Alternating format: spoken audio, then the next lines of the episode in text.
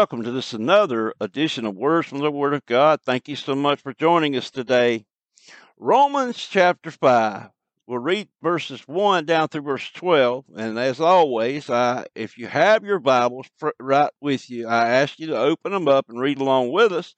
If you don't have them and you're at home and you can access it, grab your Bibles, open them up, and read with us. If you're riding down the road or you're somewhere where you can't access the Word of God, I ask you to listen closely to what the Word of God has to say to our hearts today through the power of the Holy Spirit the Word of God here in Romans chapter 5. Now, this is Paul's epistle or letter to the believers and the people there in Rome, uh, the Roman Empire, that is, at, at, in his day.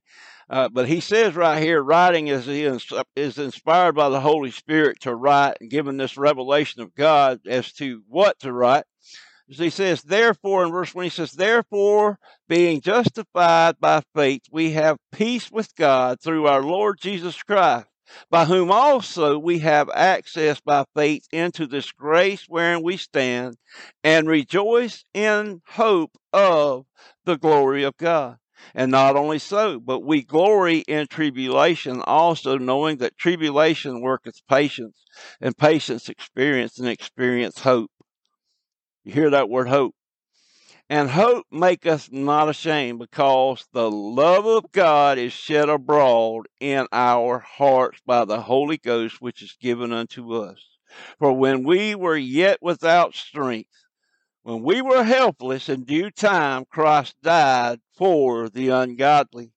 For scarcely for a righteous man will one die, yet peradventure for a good man some would even dare to die.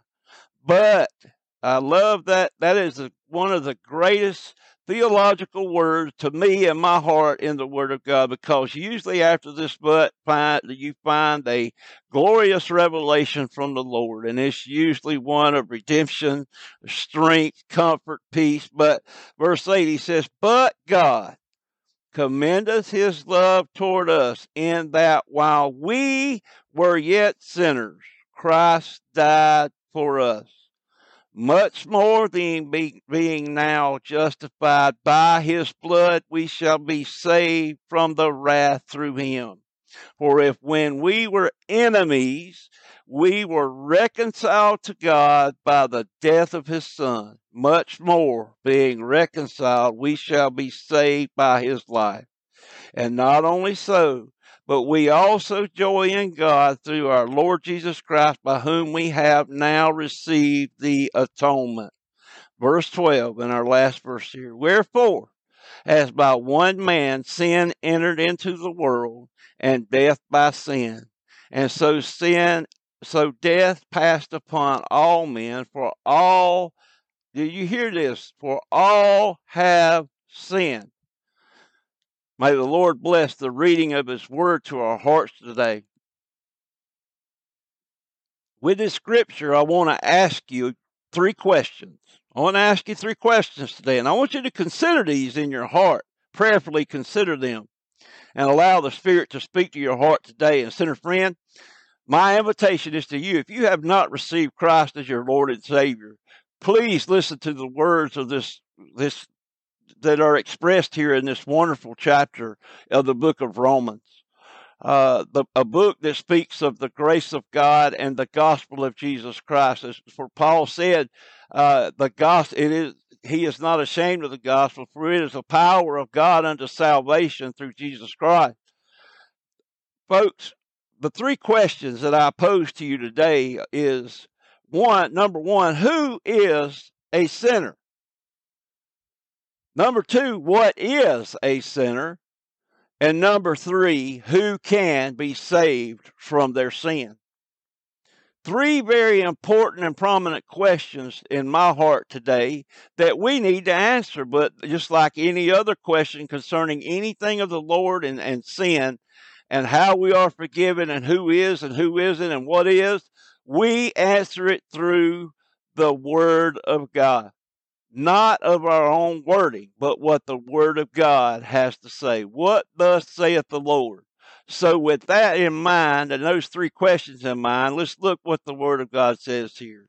Let's start here at the first part of verse 10 and answer the question who is a sinner? He says, For if we, for if when we you, you hear that word we now you this is the apostle paul writing. He has already been saved. He has already received jesus christ as his lord and savior.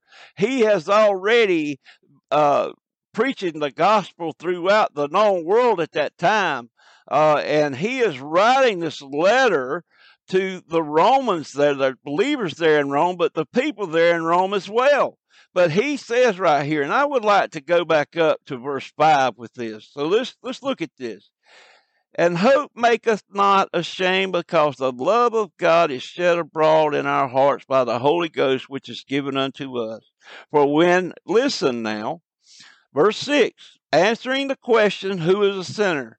For when we were yet without strength, in due time Christ died for the ungodly.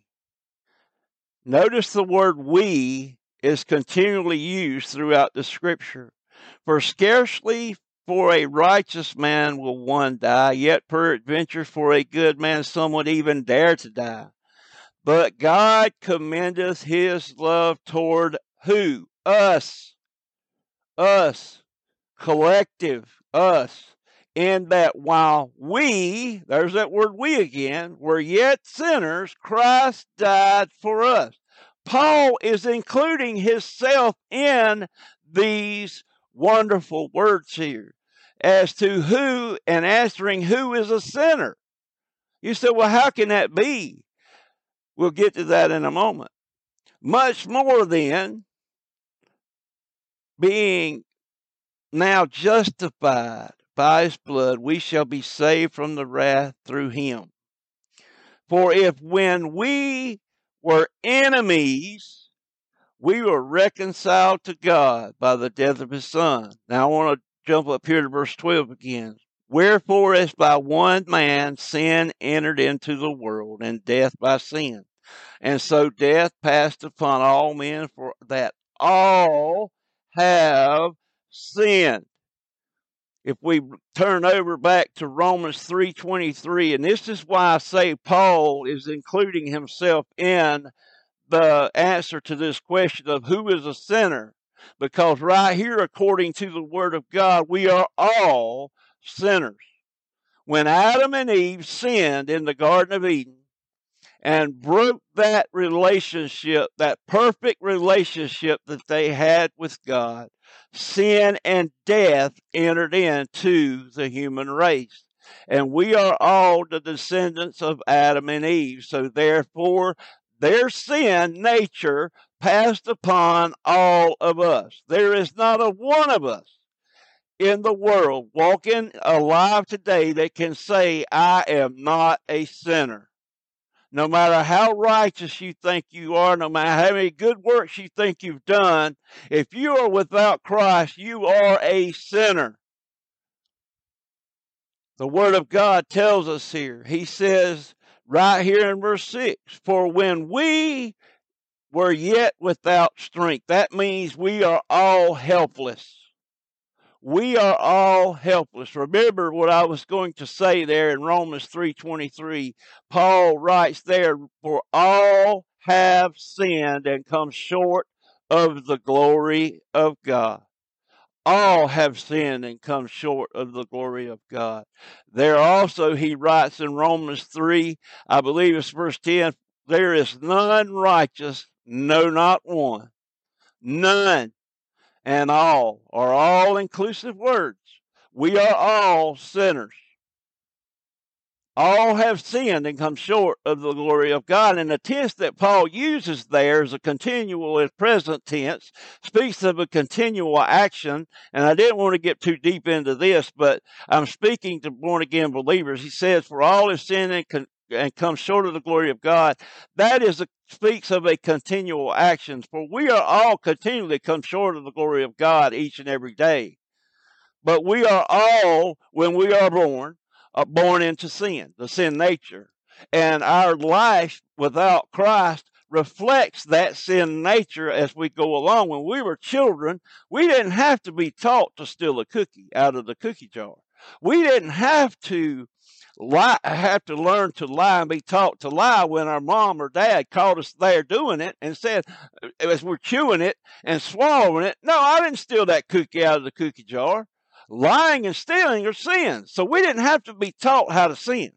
It came to our nature and it came natural in our nature because of Adam and Eve's sin there in the garden, that sin nature that was passed upon to all mankind. The word of God tells us here in verse 12, wherefore is by one man sin entered into the world, and death by sin. There is a penalty that goes along with the sin nature and is a, a factor in the, the, when sin is finished with us apart from Christ, and that is death.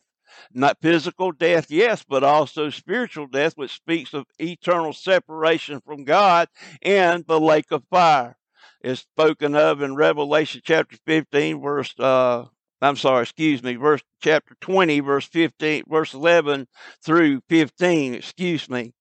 But we talk about right here, let's get back to our, our verse here. Wherefore is by one man sinned in, in, entered into the world, and death by sin. So death passed upon all men, for all have sinned. Death Apostle Paul writes again in Romans 6:23, "For the wages of sin is death." That's the first part of that verse. But there's a blessing that comes along with it. He says, "For the wages of sin is death, but the gift of God is eternal life through Jesus Christ our Lord." So who is who are sinners? What's the answer to that? We all are sinners. So what is a sinner? In the most general sense, a sinner is a person who commits sin. And that is the natural response and natural reaction of our sin nature. In the Greek term, it is translated sinner. The Bible carries the idea of a person who is missing the mark as in an archer who misses his target when he shoots his bow and arrow at that target. Thus, a sinner is missing God's mark and is in fact missing the whole point of his or her life. Adam and Eve were created perfect. They were in a perfect relationship with God. And because of their direct disobedience to God's one command, they brought sin and death into the whole human race. We continually miss God's mark apart from Christ, and we are separated from Him because of sin. Ordinarily, we think of a sinner as someone who is severely immoral, evil, or wicked. But the Word of God tells us every person is a sinner. That is confirmed here in Romans chapter 5, verse 12 and also in Romans chapter 3, verse 23, which I've already spoken of and quoted, for all have sinned and fall short, come short of the glory of God. There is not a one of us that can claim that we're not a sinner today apart from Christ. And even when, let me tell you this, even when we are saved by placing our faith in Christ, we are sinners saved by grace because we are still in the flesh. And as long as we're in this flesh, what does the Word of God tell us? For all have sinned and come short of the glory of God. We will always continue to fall short of that glory until the day of redemption of this body when we see Christ's glory and we're like Christ because we shall see him as he is. But what it, that's what a sinner is. Now, my question is who can be saved from their sins? Who can be saved from their sins? Because of the grace of God through Jesus Christ, the Son of God, giving Himself on the cross, and by His precious blood shed there, every man, woman, boy, and girl in this world can be saved. It is called the gospel, the good news. Paul says of the gospel of Christ here, and let's read this right quick. I, uh, the Lord just laid this verse on my heart. verse chapter 1 verse 16 he says for i am not ashamed of the gospel of christ for it is the power of god unto salvation to every one that believeth to the jew and also to the greek the non-jew and then he says right here in verse 17 for therein is the righteousness of god revealed from faith to faith as it is written the just the justified shall live by faith. What does he say right here in Romans chapter 5? Let's start right here in verse 5. And hope maketh not ashamed. That means if we place our hope in Christ and we stand in justified in Christ and by his blood, we will never be ashamed. We will never be let down. We will never be lost again.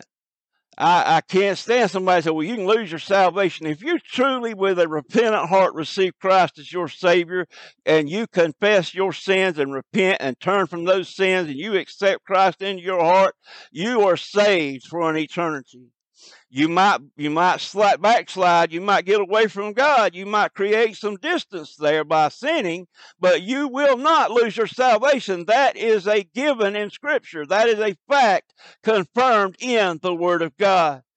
But hope maketh not ashamed because the love of god oh my goodness the love of god is shed abroad. It is poured out in our hearts.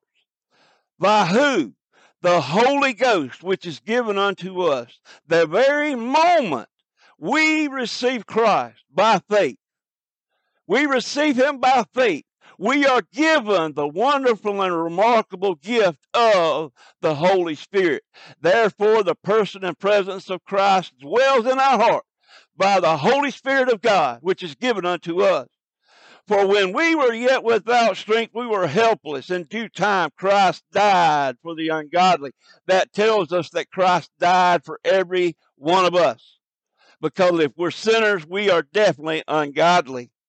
But, and then it says, For scarcely for a righteous man will one die, but peradventure for a good man some would even dare to die.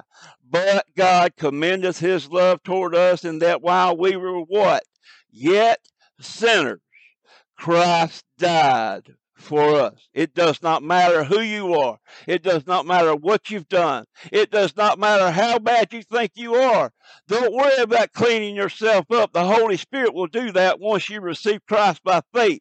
But you need to understand that even in your state where you're at right now, and you think nobody loves you, God loves you and He gave His Son for you. For God so loved the world that He gave His only begotten Son, that whosoever believeth Him should not perish but have everlasting life. Jesus said, He didn't send me into this world to condemn the world, but that through me this world might be saved. Amen. But he said right here, God commendeth his love toward us, and that while we were yet sinners, Christ died for us. Let's go on down here to verse 10. He says, well, let's read verse, uh, verse 9. Much more then, being justified by his blood. Do you know what justified means? Justified means it is where when we receive Christ, God looks upon us and pronounces us righteous. He looks through the blood, by the blood of Christ into us and in us and sees us no longer a sinner, but a son and daughter of His through Christ Jesus. And He pronounces, that's what justification means. He wipes our sin record clean and pronounces that we are not guilty and that we are righteous in his eyes because he sees Christ in us by the Holy Spirit that's given unto us. And he sees his blood. And Christ, as the our great intercessor, says, Father, I paid, I paid his sin or her sin debt in full that day on the cross. You judged their sins in me on that cross. And because of me, you can say they're not guilty, Father. And the Father will say, He wipes it. I what sin? I don't remember no sin. I don't remember it. It's not to be remembered anymore if it's under the blood. What does it say right here? Justified by his blood, we shall be saved from the wrath through him. For if when we were enemies, we are reconciled, that speaks of a bringing back into a right relationship with God the Father through Jesus Christ, the Son of God, and his sacrifice. We are brought back into a right relationship with him. That relationship that was destroyed in the beginning of recorded time by Adam and Eve so, so many thousands of years ago was set right by the cross of Calvary, by the blood of Jesus Christ. That relationship can be made right again, but it is only through Him.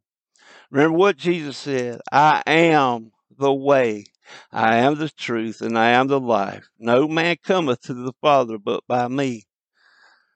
Sinner friend today, if you have not received Christ as your Lord and Savior, you need to understand God loves you and He is ready to shed, pour out that love, His love into your heart by Jesus Christ our Lord.